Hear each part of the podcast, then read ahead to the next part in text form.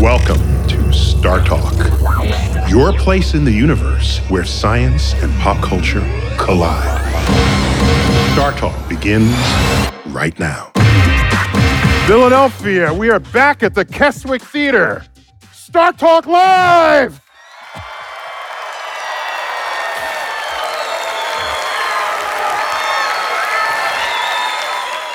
And now we're going to talk about black holes. And I, I have some expertise in black holes, but not enough to fill the length of this show. So we combed the landscape for my colleagues who spend their lives thinking about black holes. We found one of them at Princeton University, not even that far up the street as far as distances go. Welcome to the stage, Jenny Greene, professor of astrophysics. Jenny, there she goes.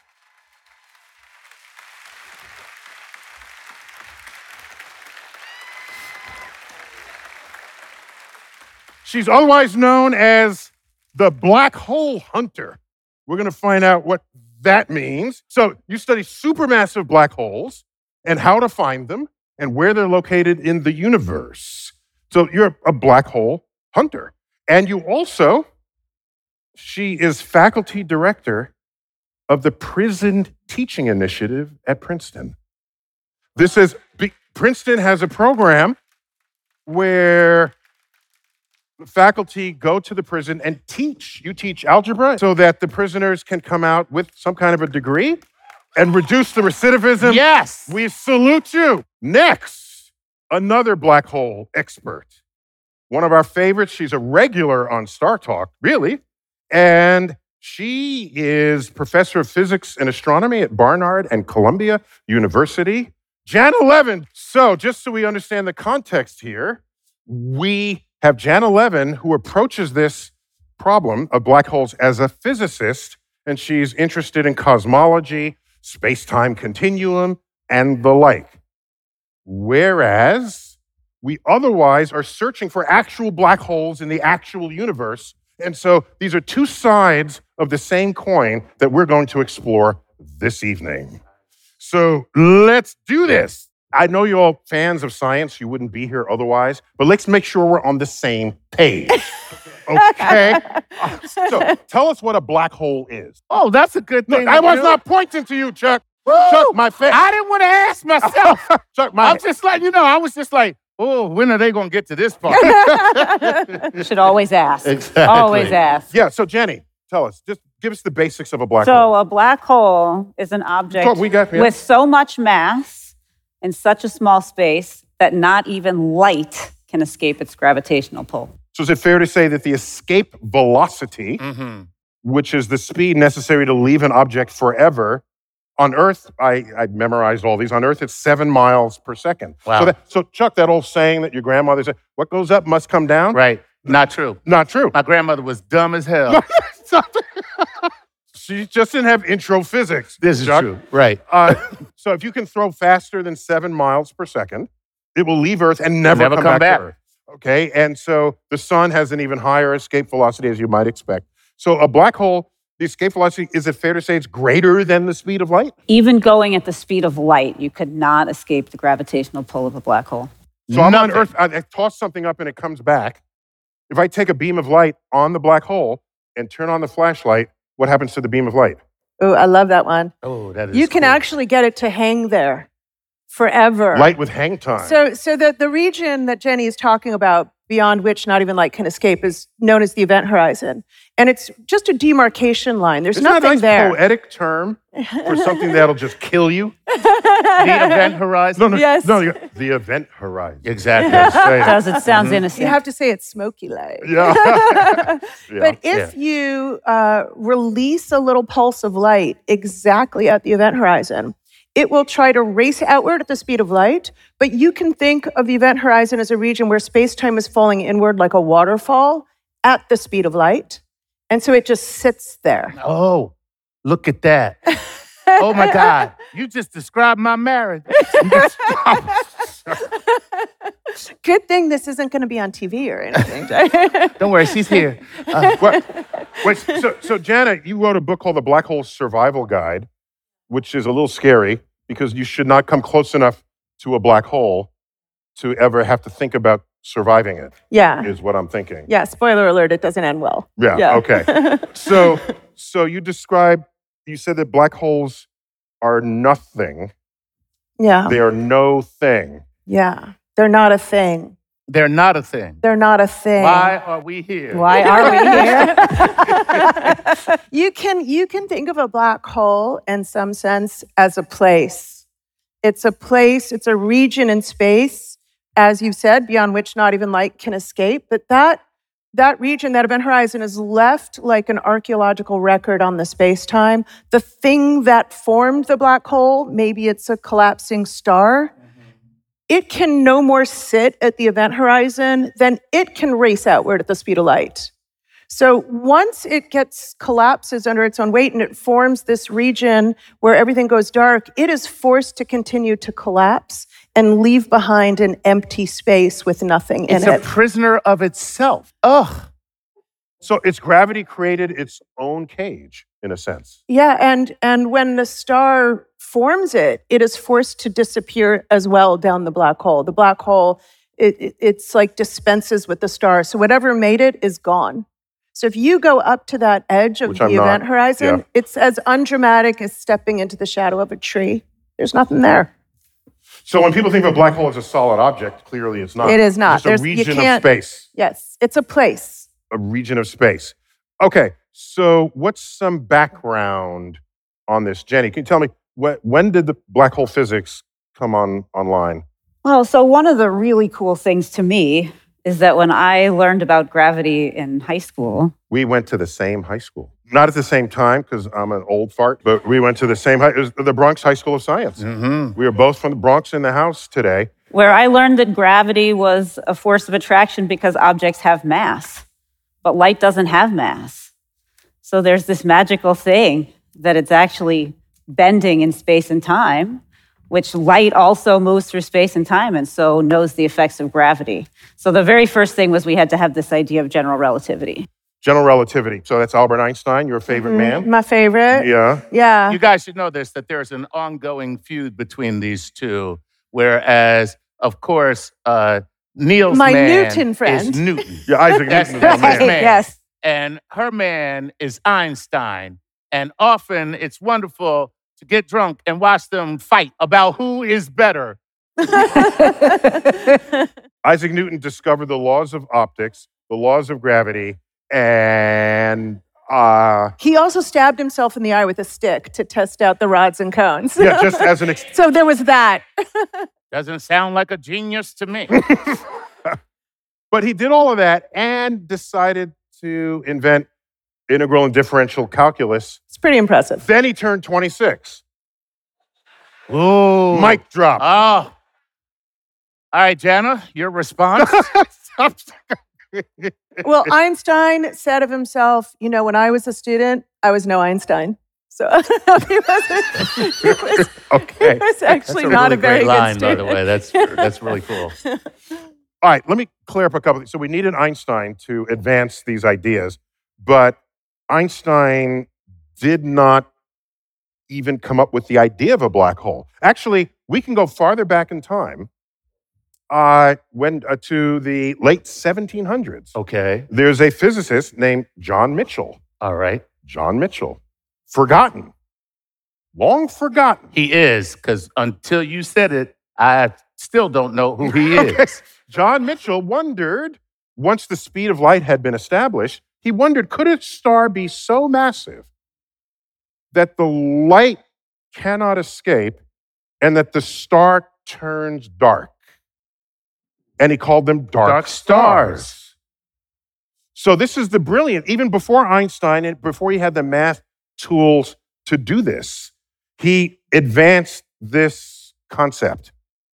And oh, by the way, John, John Michell, I- I, have on here in my notes what I think is fascinating. He, it- all his work was forgotten. No one knew about this. Oh, yeah. He had to be rediscovered. Clearly, was- nobody knew. Not, nobody here knows okay, about him. well, okay. There's no picture of him, and he was described by someone. This is fascinating. In, in England of having. He was black of complexion. Oh, Okay. So either he had bubonic plague or he was a black man. okay. Is bubonic plague Black Death? Is that right? That's the Black Death. That's the Black death. That's Death. why they called it that. Because, Yeah. you know, you actually turn black, Yeah. which is why it gets such a bad rap. Is that why? There's no picture of him. So we actually portrayed him in Cosmos, and we had a black actor portraying him. Just, just put him in there. Didn't even mention anything about it. Uh, it was just, How fitting that a black man discovered the black hole. okay. Behave yourself. All right. So, uh, why do you pick this up? When we think of black holes, we think of this voracious vacuum cleaner that whichever direction it it just eats things up. So, is that accurate? Well, as we have discussed, things can't usually fall directly into a black hole. Okay. They they have some energy, and so actually they tend to orbit, Swirl. swirl around the Okay. black hole, and and this stuff. That doesn't sound like a very good vacuum cleaner if stuff's got to swirl first. But it does sound like an awesome toilet. Okay, so this whole thing that black holes suck the way a vacuum cleaner, that this is It's wrong. very overblown. If our sun right now were to turn into a black hole, With it'd the be mass that it currently has, with the mass that it currently shrink currently it to a black has, hole. shrink it. to Some evil genius comes along, figures out how to shrink it to a black hole. It becomes six kilometers across. It's a really tiny little thing. Um, our orbit would This be. is America. What's six kilometers? Uh, I'll tell you what it is. None of my damn business. It's about four miles across. I've I've Okay. lost miles a long time. You lost a long time. Um, ago. yeah, so it would fit across. inside New York City. You know, Okay. um, uh, our orbit would be just fine. So we would no more be sucked into a black hole than we are sucked into the sun. There would be very little detectable difference in terms of, of the Earth's orbit. We'd be, we'd be perfectly fine. So this is a completely overblown Wait, wait, we would rapidly freeze to death. that would be bad. Okay, so don't say we'll be fine. okay. Be The Earth, clear. the Earth would Yes. be fine. The Earth Right, would just yeah. keep As a right on. planetary yeah, object. right. As the, a planetary rock, the object. rock would persist in its orbit. We would be gone. Yeah. and, and all life on Earth, but there's life that thrives undersea that absorbs energy from undersea vents, which is leftover heat from the formation of Earth. So, depending on your age in the audience, I am of that age. We learned that from our biology textbooks that all life on Earth requires sunlight to survive. Take away the sunlight, we'd all die. That's before we had discovered this life forms thriving at the bottom of the ocean that are part of what we call extremophiles, life forms that do the backstroke Where the sun don't shine. where the sun don't shine. Right.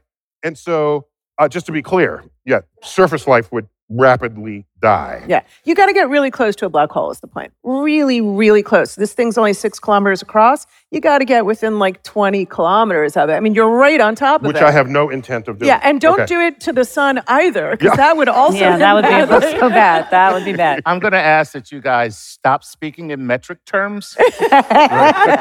No, you could. Um, NASA did a, a research study. They found that you can send astronauts to the sun, provided you visit at night.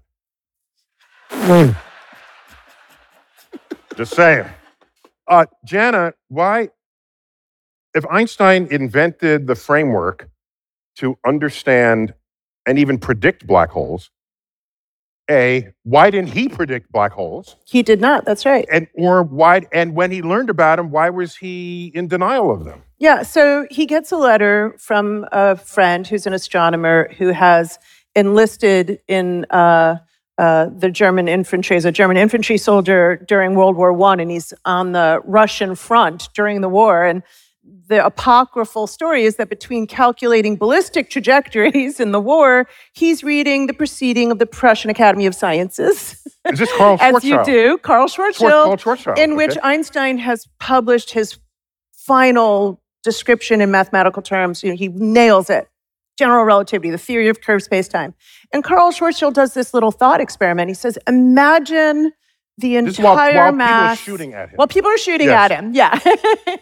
He's uh yeah, in the trenches hiding and calculating. And he does this beautiful thought experiment. He says, Imagine you crush the entire mass of a star to a point. He doesn't ask how this is possible or how nature could do such an absurd thing. That's not really of interest to him initially. He just says, Imagine it. And then he asks of Einstein's equations to reveal to him what the nature of the curved space-time is as a result of that. And he So this writes is a thought experiment. It's a thought experiment. With the math. Very yeah, good. with the math. And he writes down the first description that has in it an event horizon, a region beyond which not even light can escape. And it has all the descriptions of the space-time around a black hole. Einstein's very impressed by this. He couldn't believe it. Six months after Einstein publishes his theory. And he, he thinks this is terrific. He helps him get it published. But Einstein thinks, you know, nature's going to protect us from their formation. After all, how are you possibly going to crush a star to a point? And so he doesn't think that they're going to be real. He thinks they're He a thinks some new mathematical. law of nature yet to be discovered is going to save his ass. Well, there are lots of laws that were that were there. Like I can't crush this glass to a point. It's really hard. It resists pressure. You know, there's matter has pressure. If you were a real was- housewife, you'd be able to do that. I mean, it was sensible. Chardonnay. It's gotta have the Chardonnay in it. I wouldn't do that over a glass of water. Except so there was there was sensible reason to believe that matter would resist being crushed. Okay. So this is not sensible reason. I would call it a bias. A bias that he had because he didn't think nature would do that. Okay. So now, when did we have our first evidence of a black hole? Well, we had our first evidence of black holes, I believe, in the 20s. Okay. So when did we first figure out that we had evidence of a black hole? 1970. So this is 50 years, 60 years after Einstein. Okay. So so I, what's this famous bet between Stephen Hawking and not an Einstein? What was it? And, and, and Kip Thorne. Remind us who Kip Thorne is. Kip Thorne is a very brilliant uh, relativist. His a lot of his work as a scientist was in the area of curved spacetime, Big Bang black holes, uh, wormholes, that sort of thing. He won the Nobel Prize recently, fairly recently, in the past few years, for his work. 2020. Yep, in in discovering uh, or or theorizing about the collision of two black holes, ringing space-time like a drum. And when it was eventually observed, a project that he was involved in for more than 50 years, he received the Nobel Prize along with his collaborators. Um, and he's also wrote the treatment for Interstellar. The movie. the movie Yeah, the movie. So he, was, he was a slacker. is- Not only wrote the treatment, he was listed as executive producer of the series. Do you remember? Do you see them? Did you guys see Interstellar? Okay.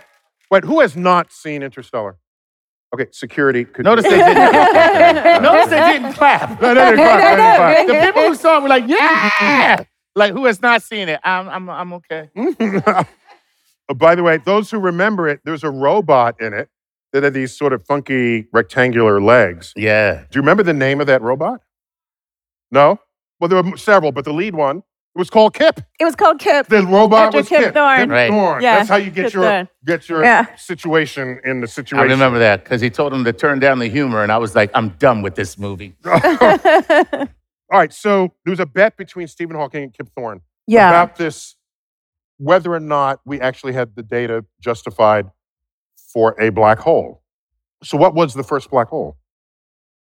Well, I know it was a stellar mass black hole, so 10 ish suns with a star friend, and the black hole is slowly eating material from the star.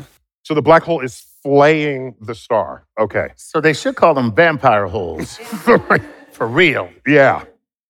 So I remembered uh, because this swirling material that you began describing earlier can get very hot and start radiating in, in a form of light that you get when you have very hot gas, such as X rays. And so when we first had X ray telescopes, we started dis- discovering these sources of X rays that didn't, there was nothing else obvious happening in that region of space. And one of them was a, a strong X ray source in the constellation Cygnus. And so it was sensibly called Cygnus X1. So I remember I was alive because that's how old I am. When that was discovered, we were very excited. We read all about it. Is that still to this day a confirmed black hole? Yeah. Yeah. You look at me like, Yeah. Okay, sorry. But I, it is worth pointing out that that doesn't mean we could see the black hole. Like you couldn't resolve the black hole. You were deducing that the object that was emitting this incredible high energy, you could tell, had a certain amount of mass and was very, very small. And you deduce from that that it's a black hole. But all you could see were the X rays. So you couldn't see the black hole itself. And I think this surprised people to learn that we really didn't see a black hole for many Uh, decades. Let, let me more. just understand this, uh, and I'm serious when I'm asking this. Are you saying that the X-rays were emanating from the black hole? Is that the, the black hole is spewing out X-rays? It's emanating from around the black hole. What's that? From around the black hole. It's this stuff that's Okay, trying to but- fall into the okay, black so hole. now- Don't you learn anything? They said nothing comes out of a black hole. And that's my point. So how are you seeing something when nothing can escape it? How are you seeing anything around it? That's what I want to know. It's c- because this reputation of black holes sucking up everything is overblown. Things can live very close to the event horizon of a black hole, be very hot, and you do and a lot of work on happening this. in those disks? Yeah. The stuff is swirling it, around. it it. wants to get into the black hole, but it has some energy, right? Okay. And so it can't just fall right in.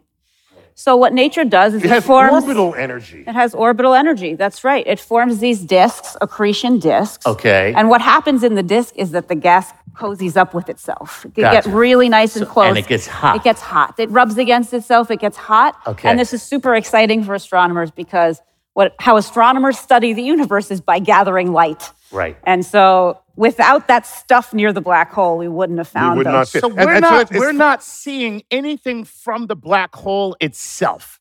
All we're seeing is what's happening around the black hole. Yes. And that excited material that gets all like, hey man, we about to go to a black hole, We're man. about to die. It's crazy. And then it gets hot and it gets excited. And then we see that as light. And that's how Light we know. of, of high energy wavelengths. High yes. energy wavelength. Yes, and so, so it gets. What the hell is wrong with you people? That is amazing. Right. So, I just learned something. I don't know about you, but that is amazing. okay. Wait. That is So- amazing. So what's raising? We see nothing and we know everything from seeing nothing. All right. Okay. Chuck just blew a gasket. We got to bring him. We got to repair This Chuck. is why I love doing the show. I'm sorry. This is this is why I do it. That's amazing. Go ahead. I'm sorry. Okay. Chuck will be in for repairs this weekend. so this friction is the gas spiraling down, losing that energy that it had, and it's got to end up slow enough to drop in it's circling the drain. the drain, Yeah. the toilet bowl. Okay. so this friction, you've done this in cold weather, but you can just do it now. Rub your hands. It doesn't take much rubbing to feel the temperature of your hands go up. Du- Just do it. You know the result, but just try it. But Right? first clap them. And then do that. okay. So so And then go heal somebody. first you clap, then you rub. Yeah. And now you're heal. All right. I told you Chuck needs repairs. We- yeah, we- All right. So was there a bet and who won it? Who bet on what? Oh, so uh, okay. Stephen so, Hawking and Kip Kip, Thorne. Kip is the loveliest guy, and he he's he's he's a straight shooter. He's going to vote for the black hole, and uh, Stephen was a bit of a trickster and had this kind of inimical quality to Stephen. him. She's on first name Oh, basis. Stephen- with Stephen Hawking. Oh, Okay. that's so obnoxious. I'm sorry. Yeah. Hawking was a bit of a trickster. And so his, uh, he bet against black holes, even though so much of his life had been devoted to understanding them. I think he also suspected they were, that they were observing a black hole, but he just wanted to, you know, he, he, he wanted to bet the, I don't know, Be the be the opposition, be the the antagonist, be the devil's advocate. So yes, he bet against Kip, but he did capitulate pretty early on. And I think the story is he he broke into Kip's office at Caltech or some such. Wait, Stephen Hawking did this? Yeah. What point in his life was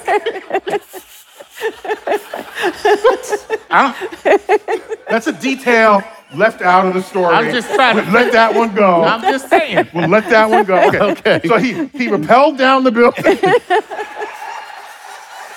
I mean, I would believe it because I would leave it up to Stephen Hawking to figure out a way to rappel down a building. You know, yeah, to break into Kip's office. Yeah. Okay. And so, Sam, what happened when he broke into the office? Well, I think he left him a note conceding Okay. conceding the bet. Okay. Yeah. Okay, so that's odd for him to be anti-black hole because because of his intellect. we know so much about black holes. So one of them is like black holes are not forever. So what do black holes do when left to their own devices? Well, okay, so this is a very subtle issue because Chuck already raised it. The black hole lets nothing from the inside out again. But Hawking figured out this very clever way. The black hole could kind of steal energy from empty space. And uh, I don't think you want me to get into this whole thing because this is a whole big thing. But but there's this possibility that empty space sort of you know has this frothing quantum foam that sort oh, of we done got into the and that- quantum. yeah, and, the- and, it, and it is only when you introduce the quantum that this happens. Only then. And he figured out a way that the black hole could steal a little from the But empty what space. you're saying is Newton gravity, Einstein gravity alone doesn't get you this result. does not. He has to bring in quantum physics, Absolutely. Yeah. which is the physics of the small, yeah. to describe something that's going on in the physics of the large. And for Yes. you children out there, sometimes when Newton gravity really loves Einstein gravity, they get together and they make a quantum. so, so it's is this when, when we hear that black holes evaporate? So what happens is the black hole ultimately evaporates. It actually uh, gets less massive and it exposes something in the vacuum that has to radiate away. So it doesn't come from inside the black hole, but it's in tandem with this quantum process. But what it looks like from afar is it looks like the black hole is evaporating. It is emitting particles at a hot temperature and it is getting smaller in the process. When I first learned this, you know what freaked me out? And maybe it'll blow another gasket for Chuck. When I first learned this, it was like, wait a minute. It is spontaneously creating particles out of the gravitational field outside of the event horizon, outside of the event horizon. So the energy there spontaneously becomes matter. The matter escapes, and the mass of the black hole drops. So what's inside the event horizon loses mass to stuff that's happening outside the event horizon. yeah. All right, I gotta go smoke some weed. I'll be right back.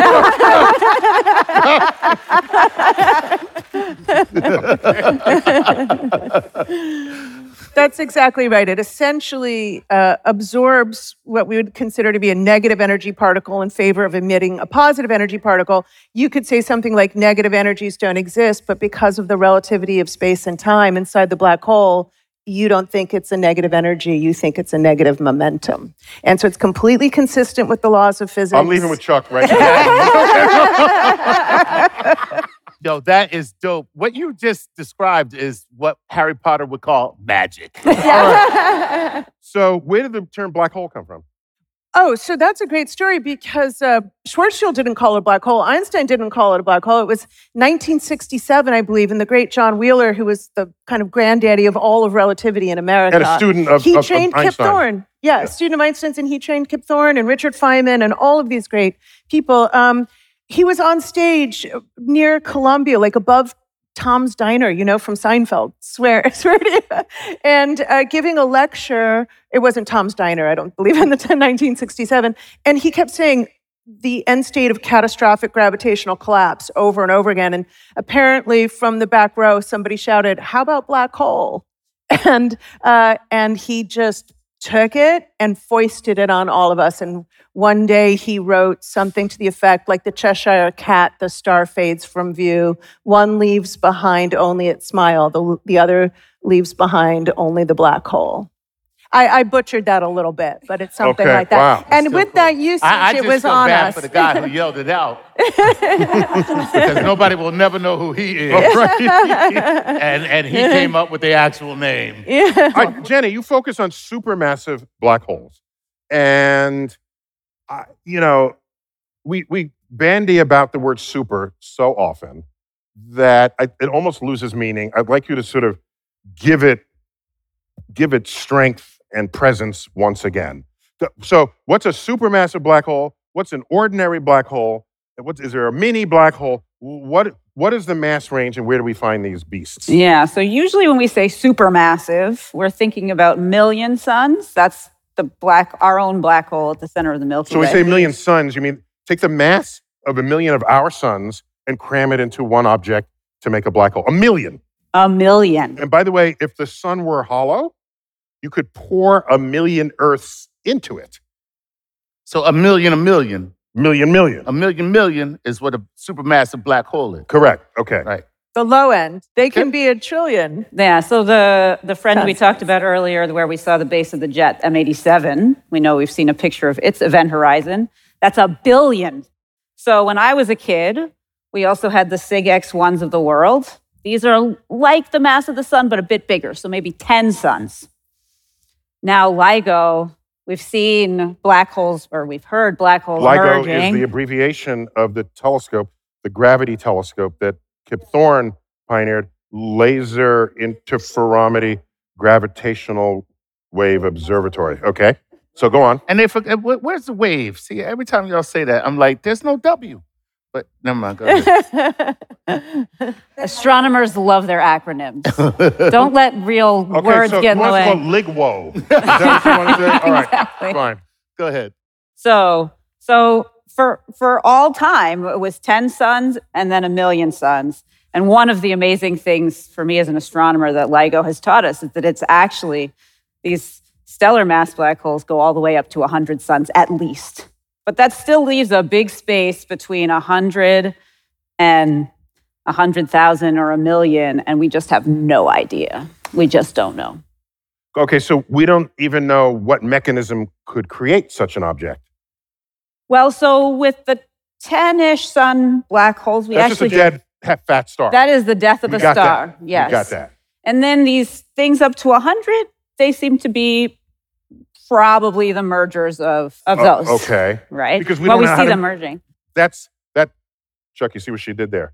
It's like we don't even know how to make those, so let's add the others together, and that's how you get that. but LIGO has detected 30 and 30 or 60 and 30 merging to the 100 range. I get that, but we don't know how to make those, so you just staple together the ones that are 10 solar mass. Is that what you're doing? well, not with the supermasses.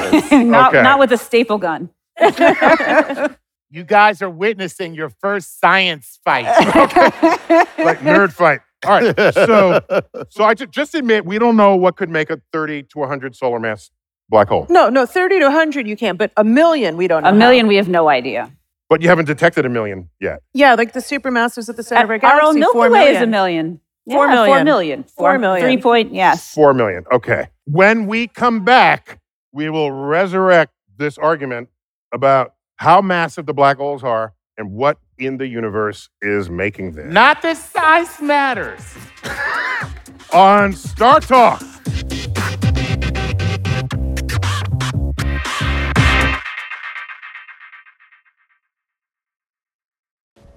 Hi, I'm Chris Cohen from Haworth, New Jersey, and I support StarTalk on Patreon. Please enjoy this episode of StarTalk Radio with your and my favorite personal astrophysicist, Neil deGrasse Tyson.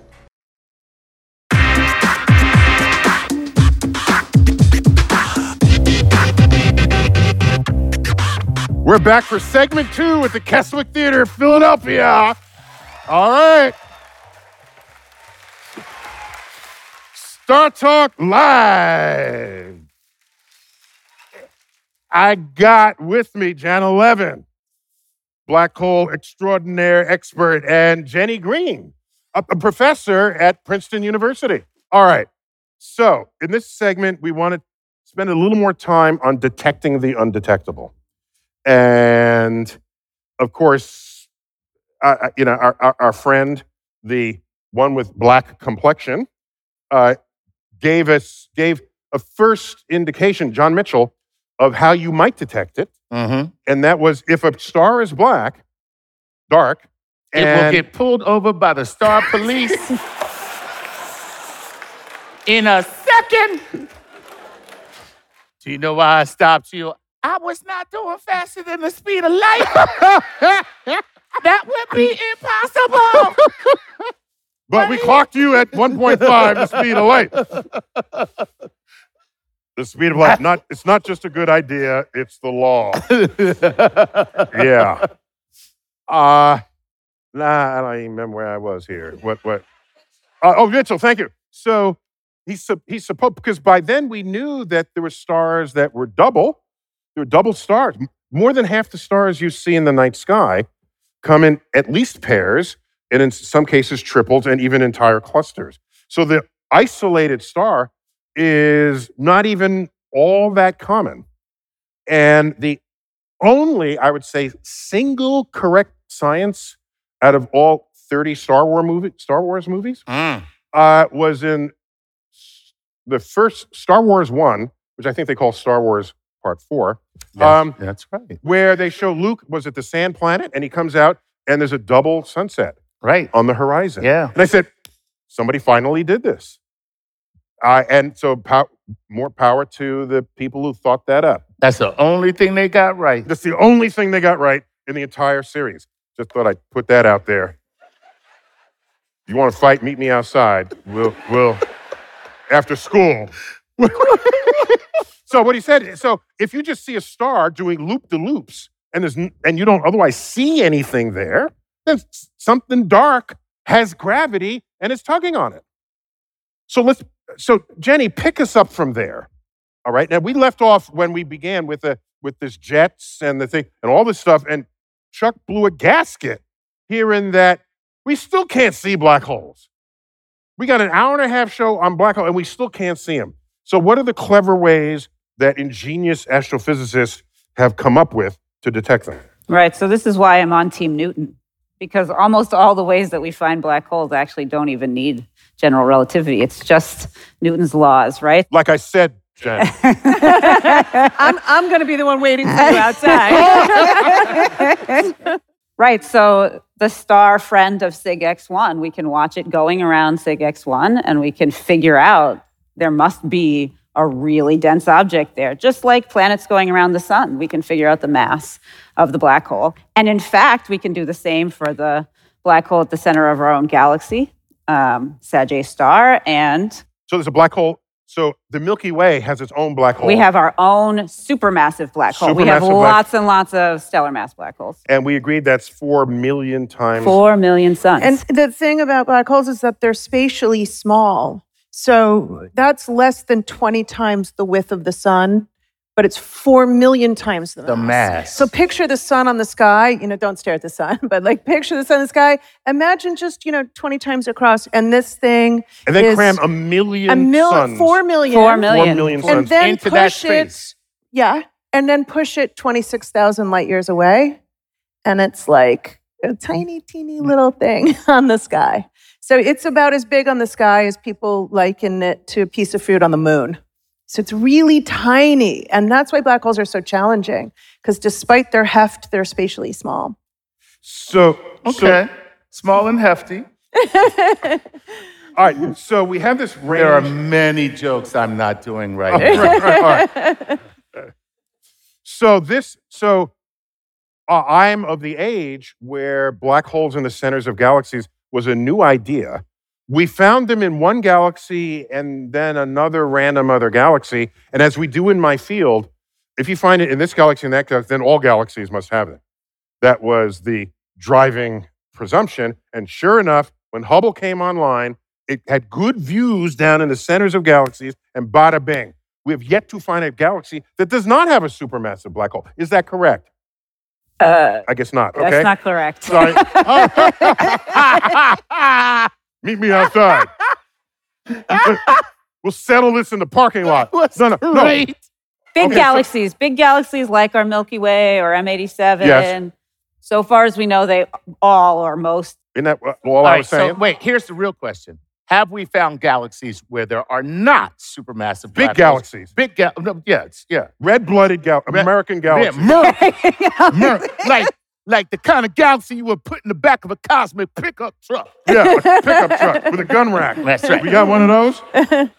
We have smaller galaxies that don't have black holes. Okay. Is it is it possible I they don't. were? I, we have not yet asked for their passport, so we can try All right, that. all right. Mm, Okay, I got you. All right, so now this galaxy, one of the most massive galaxies in our catalogs, is in the Virgo cluster, supercluster of galaxies, because galaxies cluster the way stars cluster. Mm, they're very cliquish. That, that's the, the universe just doing its thing with gravity. So we have the Virgo supercluster, has thousands of galaxies. The most massive galaxy in that is in the Messier catalog.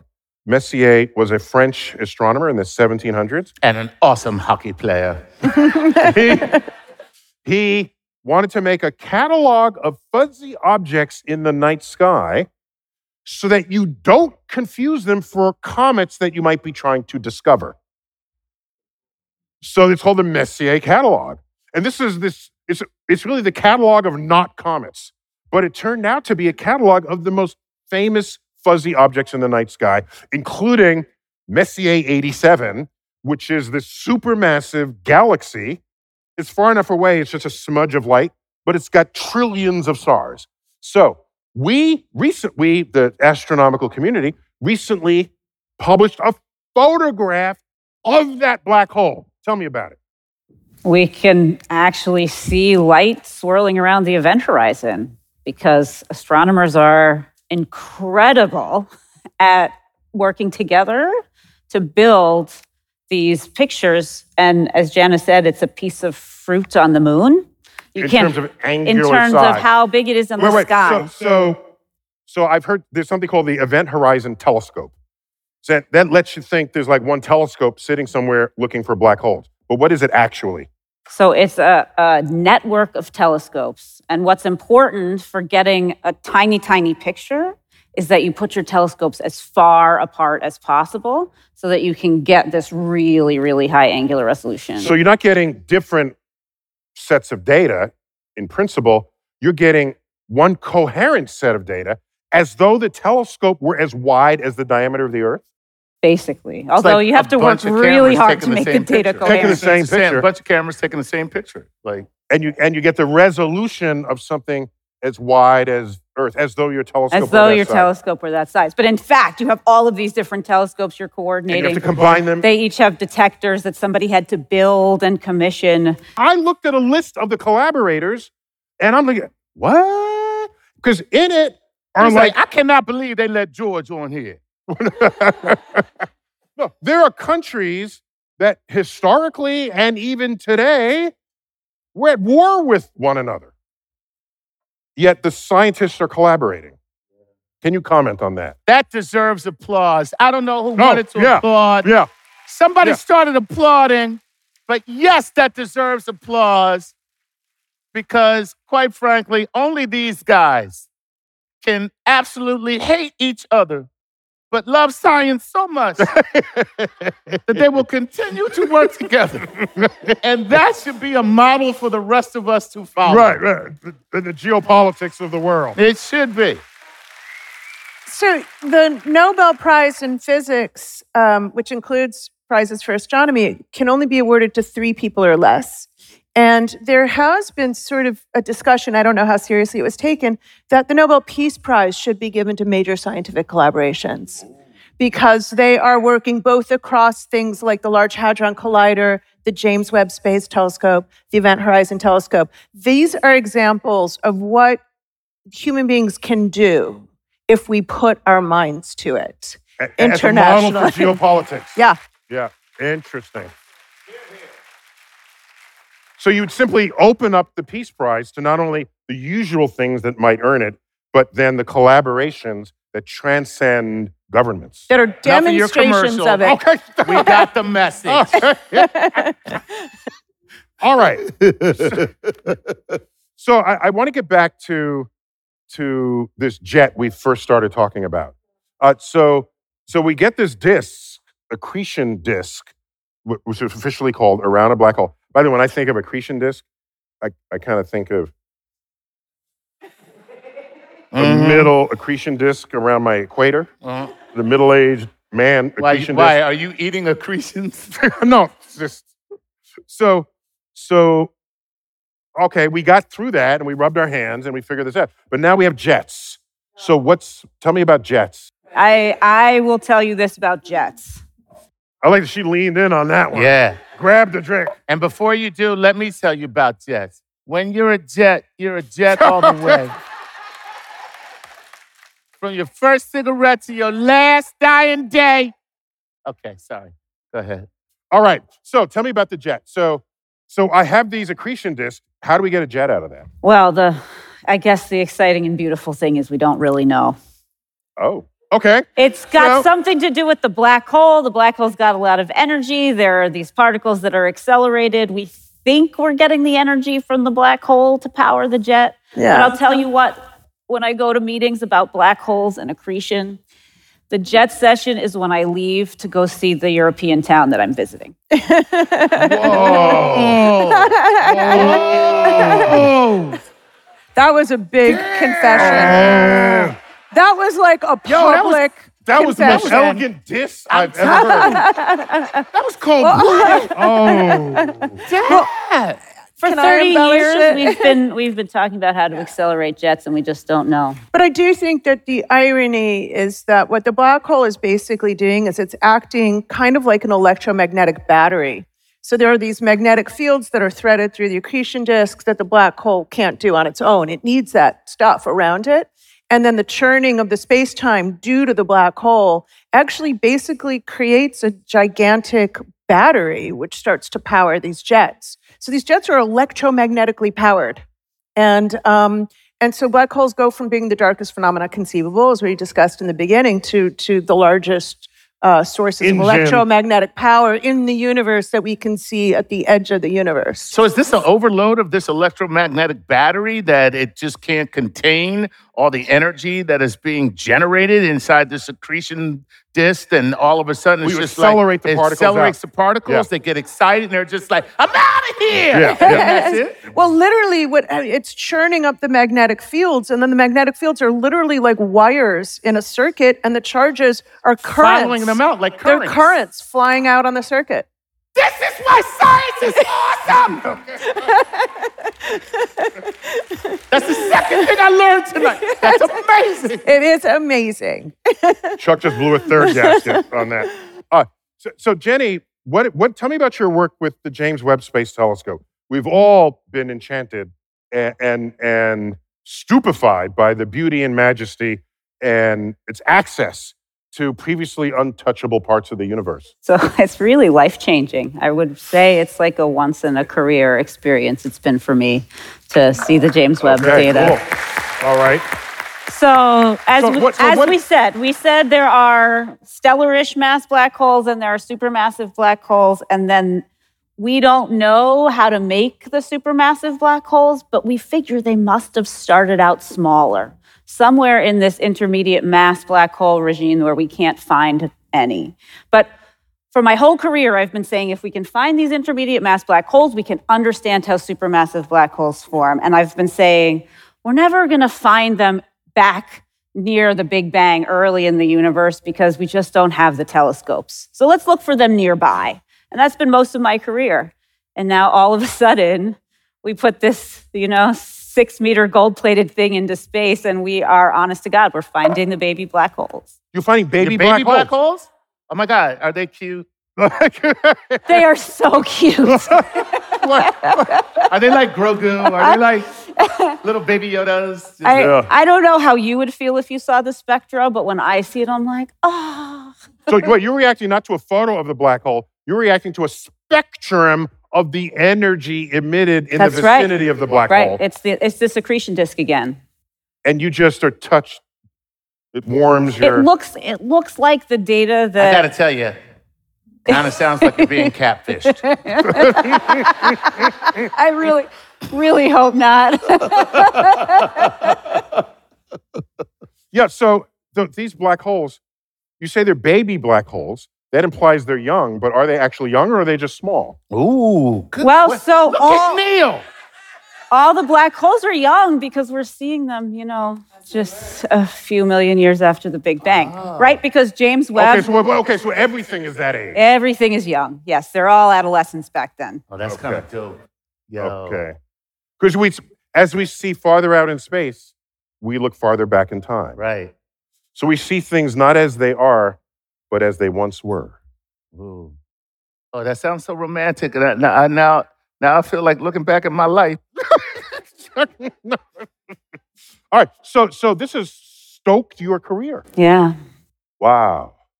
Okay, so uh, so you're still studying them. There's anything you can share with us about it? Anything new and exciting? And what is Pandora's cluster? I read about this. Yeah. So you already covered galaxy clusters, Yes. right? Well, this is a galaxy cluster. It's got a thousand galaxies in it or something, and that means it sits in a really big dark matter halo.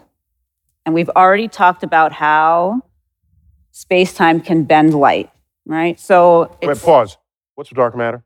So dark matter is a form of matter that does not interact with light. It's that simple. Okay, wrong answer.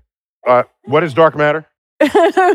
Dark. Oh, we don't know. Thank is that you. what I'm saying? we walked into that one. Okay. Yes, It's. It's not only that we don't know, we have no freaking idea. I would I would say we have a little bit of an idea because we do know that it acts like matter and we do know it doesn't interact with light and we know that there are things like neutrinos which exist which are technically dark matter. No question. And by the way, it probably shouldn't be called dark. It should be called invisible. Like if I had a handful of it, it's not that it would be dark. It would literally be invisible. So it doesn't scatter light, it doesn't absorb light. Light goes right through it. So so we don't know what this dark matter that, that makes up the 20 some percent of But you the don't even energy know if it's of the matter. universe. So what you really, sh- but you know it has gravity.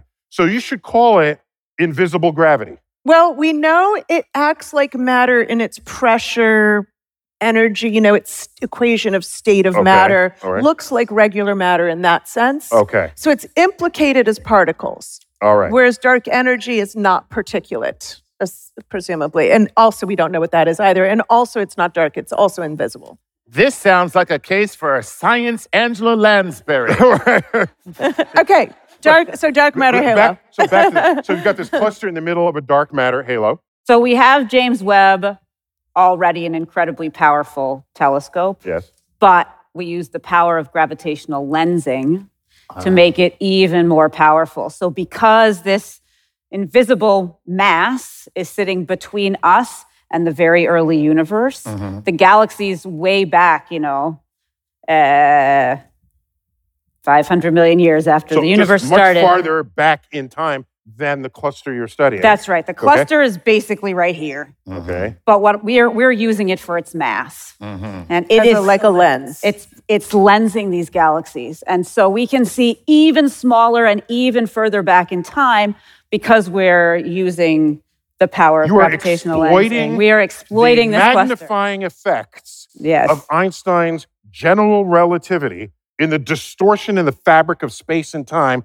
to see where even that telescope, the James Webb, would not have seen without that cluster. Is that correct? Correct. So my my colleague Ivo Labbé, who runs this survey, he found. So remember, James Webb was built to see had to have infrared vision because as the universe expands, the light gets stretched out, and so by the time it reaches our telescope, it's redder than when it left its galaxy. So we need these infrared goggles. ju- just to be clear, because I, I, I don't know that everyone fully appreciates that design feature of the James Webb Space Telescope. Because I remember, I'm old enough to remember when we were specking what it should do for us, like no other telescope before it. And we said, we want to see galaxies being born. Well, what kind of light are they emitting? Well, they're emitting like ultraviolet. Well, how are we going to see it today? Well, over that time, it's going to become infrared. So we built a telescope to detect the infrared that used to be ultraviolet at the time the galaxies were emitted. Thank God we don't have that technology for actual children. So, so, th- so it's an extraordinary achievement in our understanding of the universe and the power of our technologies to make that happen. Just a shout out to the engineers that empower what we do as a as scientist. Yes. Okay. So continue, please. So my colleague Ivo, he's looking for baby galaxies. We have this, this lens, this magnification to help us out.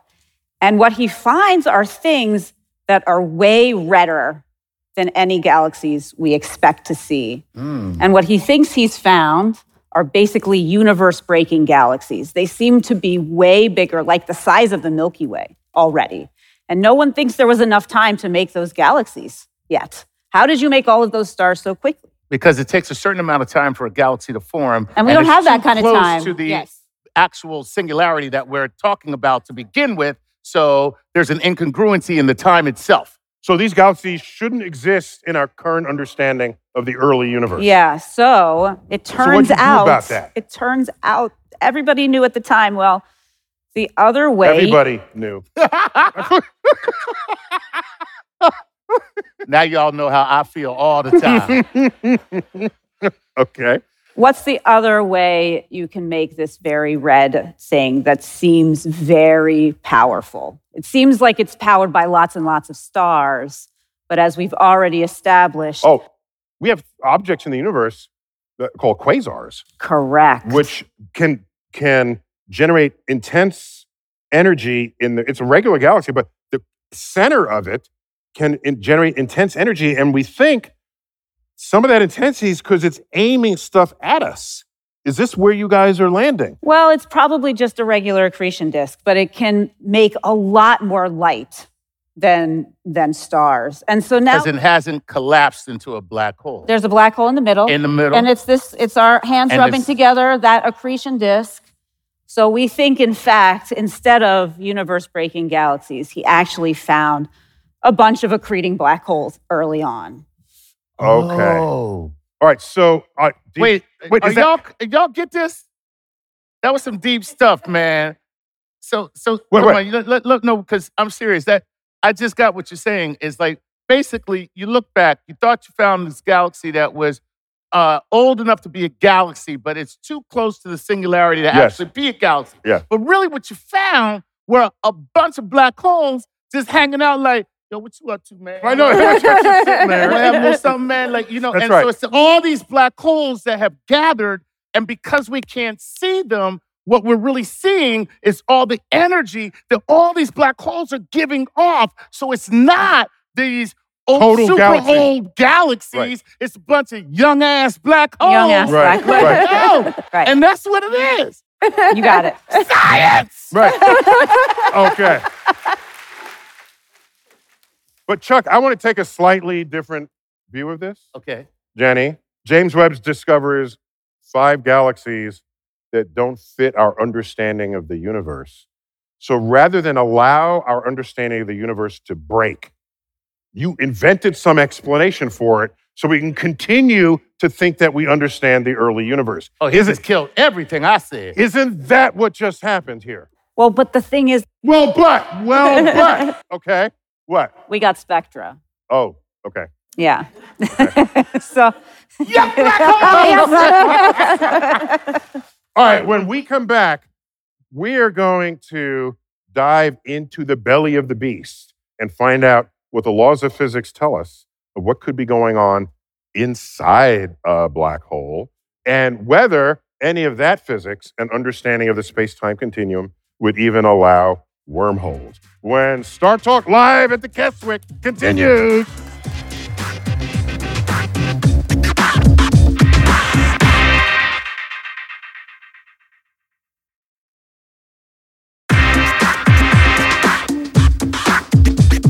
And now, the third and final segment of StarTalk Live at the Keswick Theater.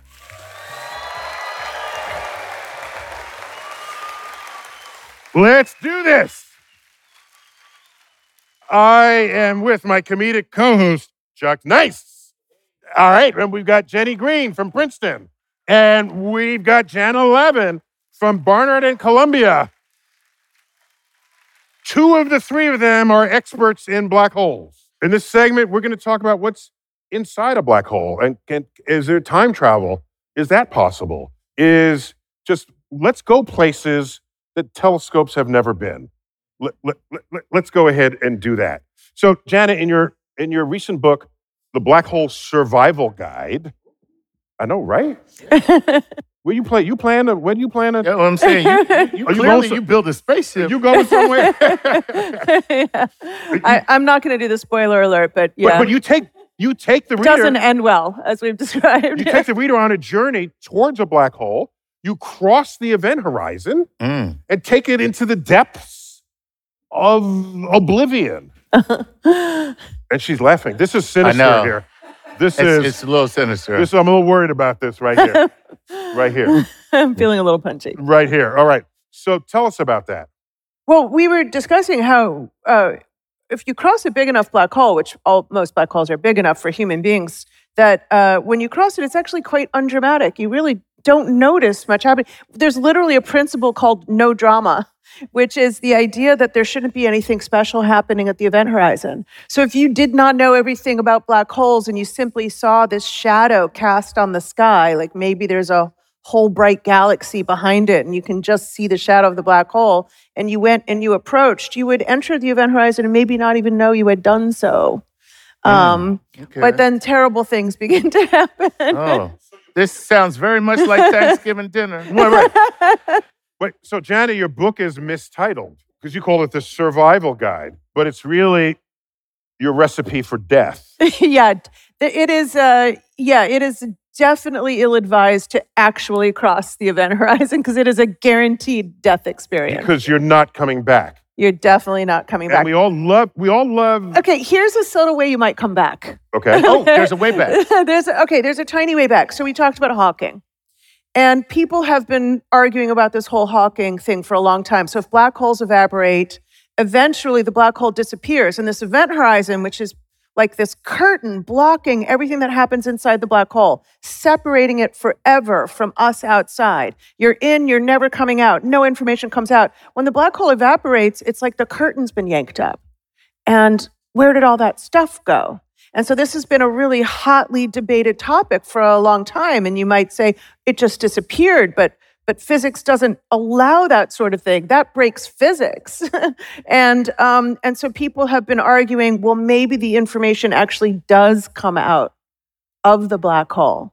information that was previously lost by having fallen into Right. it. And the information could be that it's Neil deGrasse Tyson and it's all your quantum numbers and it's all the way you're organized. It's in your entire life history. And if you fell into the black hole, we would never, ever be able to get that information out except through this really subtle, magical thing Hawking discovered of the radiation. radiation. So maybe if I wait outside the black hole long enough and I collect every detail of that information that came out, I could reconstruct you Oh. from that quantum information. Oh, it's like every Star Trek transporter episode.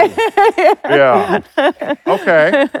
All right. So so so tell me about if if you actually greet the singularity at the bottom of the black hole, then you should at some point have become spaghettified. Yeah. well, you're the king of the spaghettification I'm- story. I'm- I I mean, love you me tell it better than anybody. I want- mean, I'm not going to Is- Neil is- deGrasse is it my Tyson turn- you. is- is it my turn now? Should yeah, I- it's your Should I turn. give my account of spaghettification? All right. You guys seated? Okay. So what happens is, as I stand here on Earth, you can you don't feel this, but you can calculate that because my feet are closer to the center of gravity of the Earth than my head is, that Earth is actually pulling on my feet more strongly than it is at the top of my head, because my feet are closer. You don't feel that difference. You can calculate it is insignificant at all. The molecular structure of my body resists that on a level that you don't even notice. Well, that's because I'm here six feet two, and the radius of the Earth is 4,000 miles.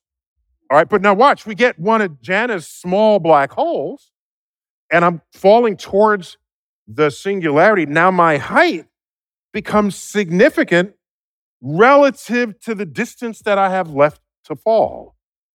So the gravity at my feet gets stronger and stronger and stronger relative to the gravity at my head. And I begin to stretch. Now, initially, a stretch, who doesn't like a good stretch? oh, so refreshing. Ah, And then until you realize this is not stopping, Mm-hmm. and the these are called tidal forces. Yes. It's the stretching force of gravity's difference from one side of you to the other. It's when the black hole gets medieval on your ass. That's I hadn't thought of it that way. That is totally one of those racks, you know, where they try to yeah, the medieval times always trying to rip you apart Oh, somehow. Somehow. Drawn and quarters. Yes. Okay. So you're falling in, you feel the stretching, and then you realize this is not stopping and it's no longer comfortable. And it reaches a point where the tidal forces exceed the molecular binding forces of your flesh. Mm. And you split. You split, likely at the base of your spine. Now you are two parts falling towards the singularity. And they feel the tidal force of the black hole. And so those two parts stretch. You will probably still be alive at this point because you don't you have important organs but not vital organs below your waist. Right. So It's like when you see that uh, zebra getting eaten by the lions, and it's looking down at them like, I can't believe y'all eating me, man. Right. That's messed up, man. I can't believe that y'all y'all are eating me. So, so you bifurcate first into two parts, then your bottom half and upper half bifurcate again. And that next one will probably sever you at your neck. And you might survive that a little. The experiments during the French Revolution where they're just chopping heads, you might as well participate in a science experiment while they're doing this. Exactly. That the eyes connect directly to the brain, don't require the rest of your body, right? He saw the whole thing coming. Okay. Do all French people smoke in Of your course. imitation? Of course we do. okay. Especially when we are at the beheading. so you go from two to four to eight to 16, 32, and you bifurcate all the way down until even the molecules that previously held you together, the tidal forces end up splitting those. And you become this stream of atoms descending to this cosmic abyss. And that's not even the worst part. As you're falling in, you are being funneled down to a narrower and narrower volume of space time. So you're not only getting stretched head to toe, you're being extruded through the fabric of space time like toothpaste through a tube. When you step back and look at this, basically, there's no other way to describe it. You have been spaghettified.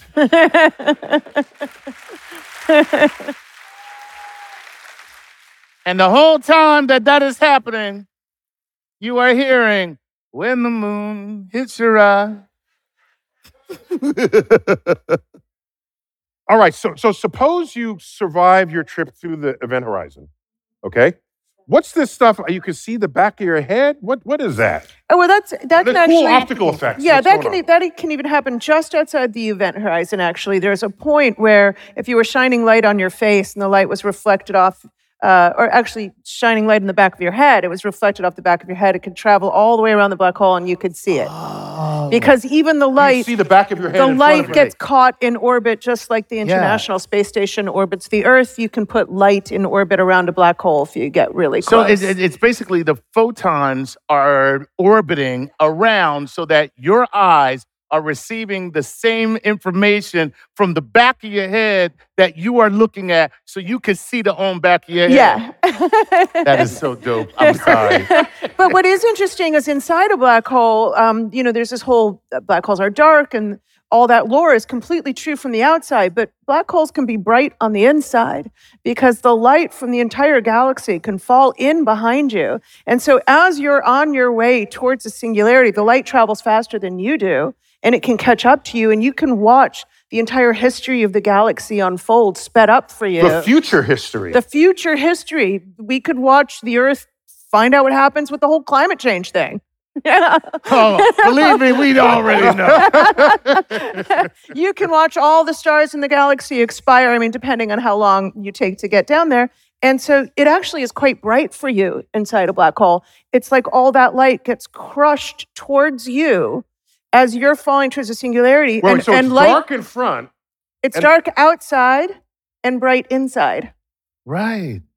Because, Because- light can't escape, but the light is still in The there. The light can fall in. The so light- the light overtakes you. 'cause You're just falling at a rate of gravity, but the light is coming in at the speed of light. That's right. And it and it's all crushed together. So you see a very bright white flash of light just as you're approaching the singularity. And it's like, you know, Isn't the light when you at the end of a tunnel. some. Right. It's like a near death experience, except it's a total Yeah. death. a total experience. death experience. Yeah. Is your head still it's attached to your body? Near death about it. It's, It's more a like total look- death experience. It's more like looking into the ark at Raiders and like, it's beautiful. And then your face melts. And All right, so we've gotten this far, and on Einstein's gravity.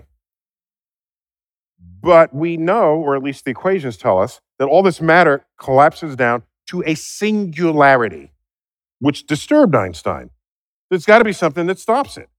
So, is this the edge of general relativity's relevance in the universe? Because aren't we dividing by zero there? Yeah, the singularity is what it really is. Is it's predicting. For those who don't remember from their math class, Mhm. you're not supposed to divide by zero. Okay? so we have a condition here where your equations blow up. Yeah, you're getting an infinite curvature, infinite uh, gravitational energy density, and and I don't think anyone really believes that that's what actually happens. So you have to abandon general relativity. I think it's like general relativity is signaling its own failure. And it is it is saying when you get to those high energy scales, we know that we have to invoke quantum mechanics. Because as you said, quantum is of the very small. So here you're in a very tiny, tiny region of space where the energy is very high, and there's no way you can talk about it without understanding quantum, Quantum. gravity. And we don't understand quantum gravity.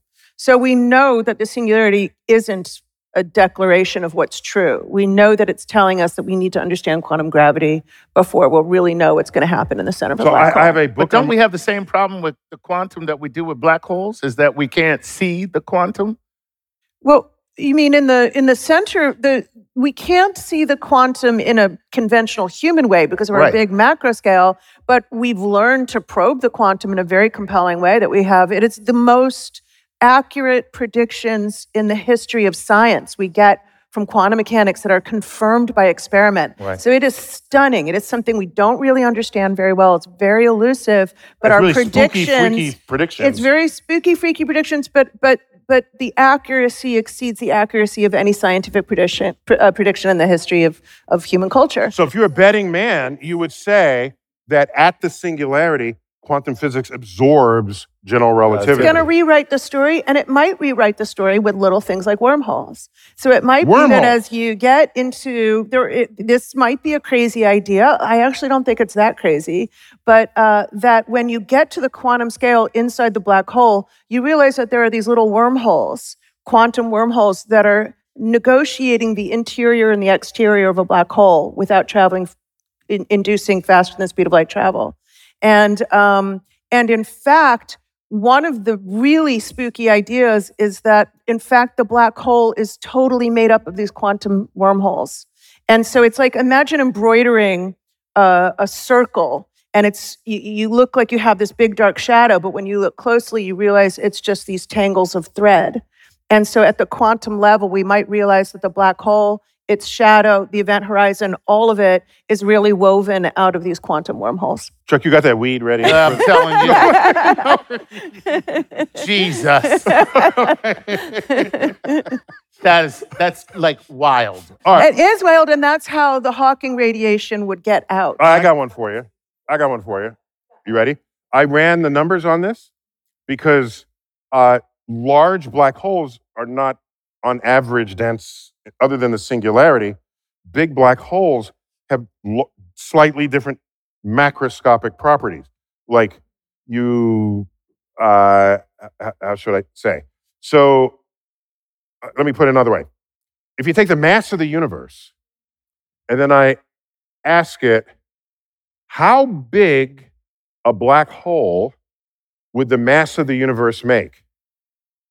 What would be the size of that event horizon? And it's the size of the horizon of the universe that we observe. So, is the entire universe a black hole as seen from the outside of our event horizon? And are we simply alive, enjoying the contents of our own black hole? Well, we better get to enjoying it quick because we all about to be crushed into nothing. That's for uh, sure. I- I'm just asking. Well, I, I mean, it's an Is the intriguing universe a black suggestion. I would not say the universe is a black hole, but I would say we do have an event horizon as well, cosmologically. So inside the universe, we're looking at the expansion of the universe. And there is a region which we can very well articulate around us, beyond which light will never reach us. It is also an event horizon. So the universe goes dark for us beyond that point. There are things we will never see. That's everything you said about the black hole. Yeah, that's right. Is the universe a black hole? It's still not a black hole because we're we're not the, the thing about a black hole is it's not just this region of space that you can travel around and paddle and survive forever. Once you cross that event horizon, that singularity is actually a point in your future. So I want to emphasize this. If I look at the black hole from the outside, I think that there's a center to it because it's spatial. I think it's round. I think there's a point in the center. That point might be the singularity. And if you fall in, maybe you could avoid it. But when you're the person falling in, your space and time have rotated so much that that singularity is actually not a point in space for you at all. It's a point in time. And that singularity is in your future. And you can no more avoid it than you can avoid flowing forward in time. I, I gotta go. Uh, y'all have a good night. I hope y'all, y'all enjoy the rest of the conversation. Oh, Wait, so so you you mean this literally, not just figuratively? Yeah. I mean it literally. The black hole is in front of me in space. From the outside, From you the think it's a outside, point but as in I cross the event horizon, the rotation of the coordinate system is such that the center, is a point what I in would your want to future. think of as a position in space that I might sidestep, it's no longer a position in space. It is on my timeline, and I cannot avoid it, and I'm going to get crushed at that singularity. it is just- now an inevitability, Mr. Anderson. yes. exactly. Damn. That was a quote from The Matrix, in case you didn't see. Yes. My name is Neil. Sorry. We're just geeking out here right now. So, this is spooky stuff. All right, now I can I got another one for you. I have a book on my shelf, co-written by Stephen Hawking. I read it and didn't completely understand it, but I do remember the pages where it said that on the other side of a black hole, an entire other space-time opens up, as though it has birthed in another universe. That's a really profound idea. So, what's really going on there? It's the Hawking and Ellis book, right? Yes, it's a Hawking and very, Ellis. Very te- technical, Very technical. beautiful book. Um, so, what what to me, it was did, an ugly book because I didn't understand it. to Janet, it's a beautiful book. It was painful, though. It was painful. So, uh, the idea Oh, I can't is wait really to read it. what they're doing there is they're saying, you know, this is kind of relevant to your question earlier about cosmology. The Big Bang singularity looks a lot like kind of in the inverse of a black hole singularity. So instead of everything falling out of the universe, uh, falling, you know, black out of hole. out of the black hole, everything in the Big Bang is coming out of the singularity. And so they were like, well, maybe I should just sew these two things together. And the interesting thing is, mathematically, in this very formal technical book, they can prove that the space times mathematically can be sewn together flawlessly. And that's not a given Wow. right? And it's beautiful and you can sew them together. That's so they said, "Oh, maybe when you start to go into the singularity, you're actually blown out into a new big bang." And that's another beautiful thing is that the black holes might be small on the outside in the way we've described, but they're much much bigger on the inside. Like You the know? TARDIS. Like it's the TARDIS, yeah. It's Doctor Who's TARDIS. And they can be as big as an entire universe on the inside. And that's a beauty of curved space-time allows you that kind of trickery. So it doesn't mean that we have a prediction that that's what happens. It's just suggestive that the math permits it. All right, let's get even more freaky before we close this out. So, you mentioned wormholes possibly being the fabric of a black hole. But how about the wormholes in this science fiction sense, where I'm over here, but now I walk through a portal and then I'm over there, as is displayed in the Marvel uh, superhero Doctor Strange, uh, or of course, Rick and Morty, right? Okay. So much better. Okay. So, th- is there anything that prevents that? Because clearly, if that can exist, it's going to be using some Einstein theories. Mhm. Yeah, so wormholes are, again, a mathematical possibility that we don't understand how they're possible. It might be like black holes before we realized they were real. Um, so we don't understand what source of matter or energy will keep that throat open. They tend to want to collapse. And so we don't know of any form of matter or energy in the actual universe that keeps wormholes open and allows us to trans- It's got to be like a, transmit. a, a negative. But they're totally gravity. fine. gotta be right. like it's got to be kind of a negative gravity. We don't know of anything. But look, there's dark matter, dark energy, and we don't know what those are either. So nobody should say we will never discover a form of energy that can keep a wormhole open. But, but uh, you know, who knows? Maybe it will be related to the dark energy or the dark matter. So it is perfectly fine to attach space time with these little bridges. That part's completely easy No- to nothing understand. wrong with that. Nothing wrong with that. All right, last bit, Janna, before we call this out.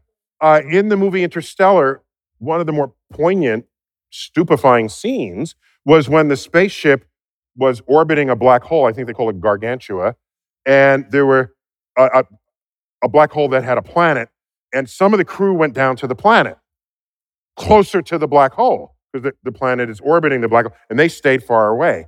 They had completely different timelines. Co- Tell me about time dilation around a black hole. Yeah, uh, we actually even see the effect around the Earth. The, the, the rate at which literally our clocks tick is slower closer to the Earth than it is further away. So when we communicate with satellites, there's actually the additional effect of the speed of the satellite, which I do believe causes a greater dilation. But we do see Well, that you can run the math. It's actually less the than math. the gravity.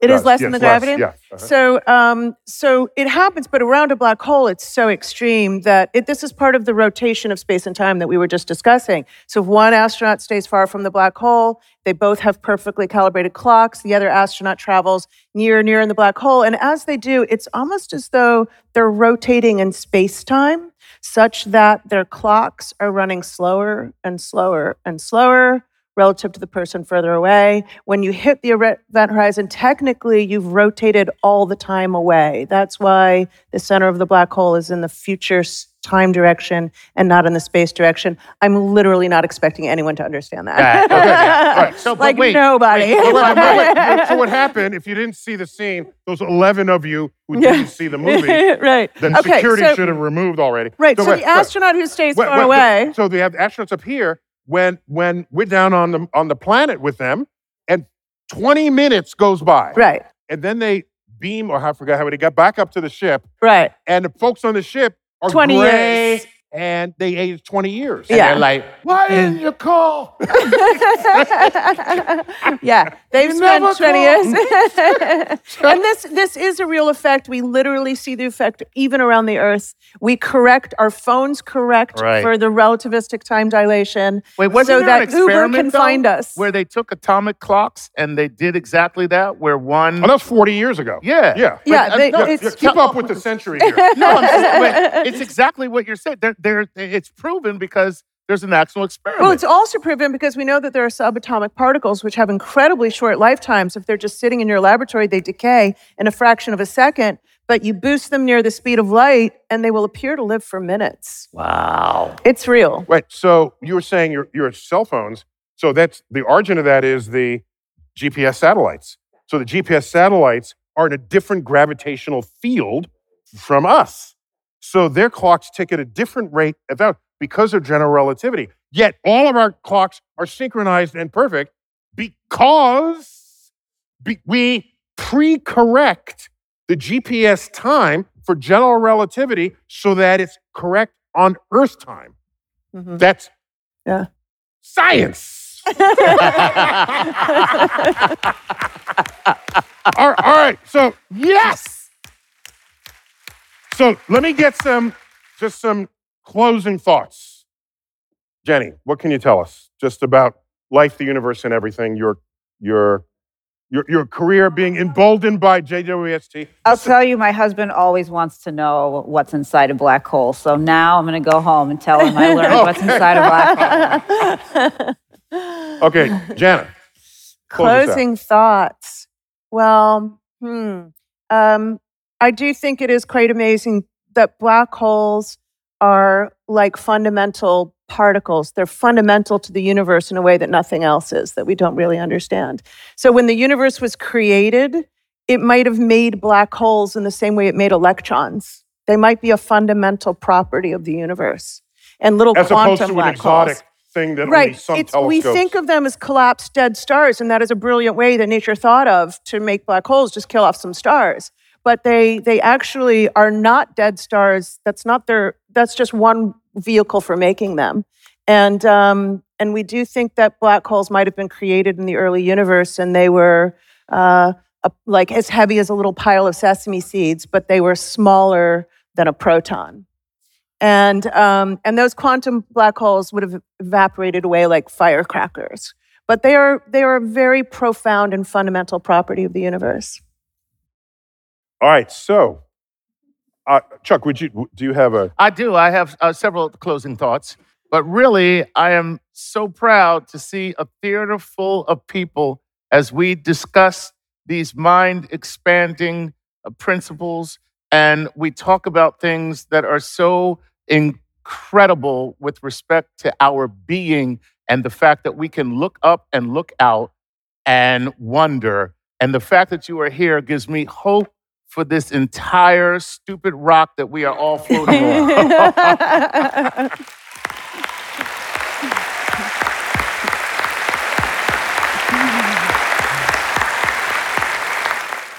So I like maybe offer some closing thoughts myself. That one of the things we've noticed about the universe is that every time a new telescope comes online, a new telescope, not just that it's brand new and shiny, but that it was conceived to access the universe by looking through a window that previously had not been opened, by looking through a window that we didn't even know was there at some point, someone has to say, I think there's something on the other side of this window because I just discovered this new window and no one's looked through it before.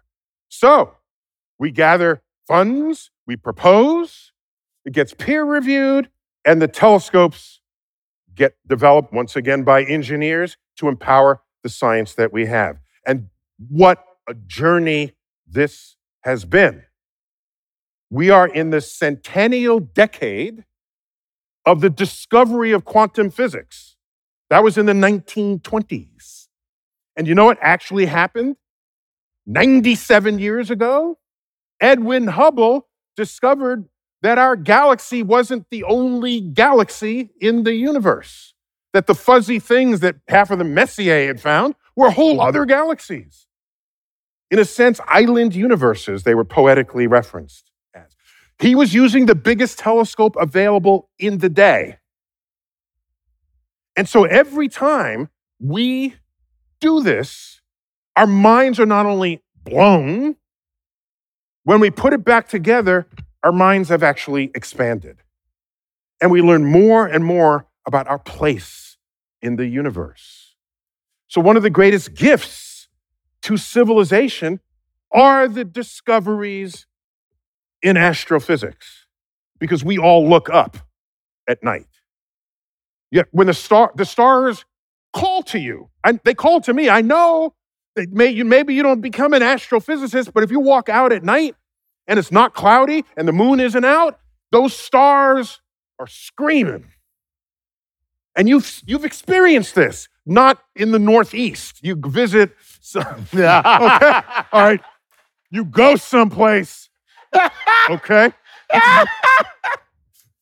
you know what I'm talking about. the universe calls to you. So I would claim that the study of the universe, opening up these great portals, not only the theoretical portals, but the, but the technological portals to the universe, that there's no greater source of a cosmic perspective than all the new understandings that come down the pipe that tell us how big the universe is, how old the universe is. And then, in a way, looking back on Earth, it makes Earth all the more precious. In the vastness of the universe, this is the only place we've got. Are we the shepherds we need to be to assure our own survival on our own planet? so that the next generations can be proud of the decisions we've made rather than embarrassed by the decisions we didn't. And black holes are just another part of that glorious story. A little more obscure, really fun, good fodder for science fiction storytelling, but uh, I wouldn't have it any other way. That is a cosmic perspective. Now, That's it. StarTalk at the Keswick Theater, Philadelphia. Thank you. Janna Levin. Jenny Greene. Chuck Nice.